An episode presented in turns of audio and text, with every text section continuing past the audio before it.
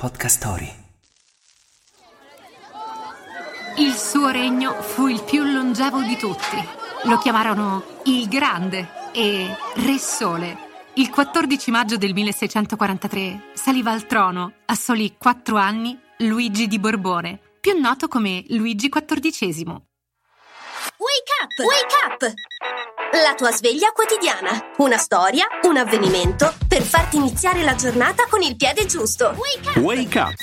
Luigi sedette sul trono di Francia per 72 anni e 110 giorni. Abbastanza da fargli dire lo Stato sono io. A lui si deve la fine delle rivolte nobiliari presenti oltre Alpe nei decenni precedenti alla sua salita al potere. Nel corso del suo lunghissimo regno portò la Francia ad avere una forte influenza in tutta Europa, sia militarmente che soprattutto culturalmente. Sotto il suo regno vissero e operarono persone come Molière, Pascal e Cartesio, solo per citarne alcuni. Quando morì il cardinale Mazzarino, suo tutore, il re prese la decisione epocale di non nominare un primo ministro, accentrando tutto il potere nelle proprie mani. Sfuggì al vaiolo, al tifo e a varie intossicazioni.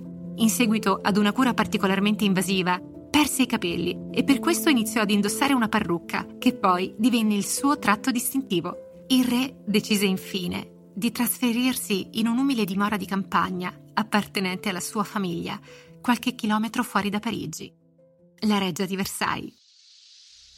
La frase del giorno.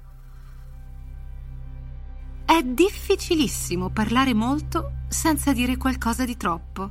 Luigi XIV.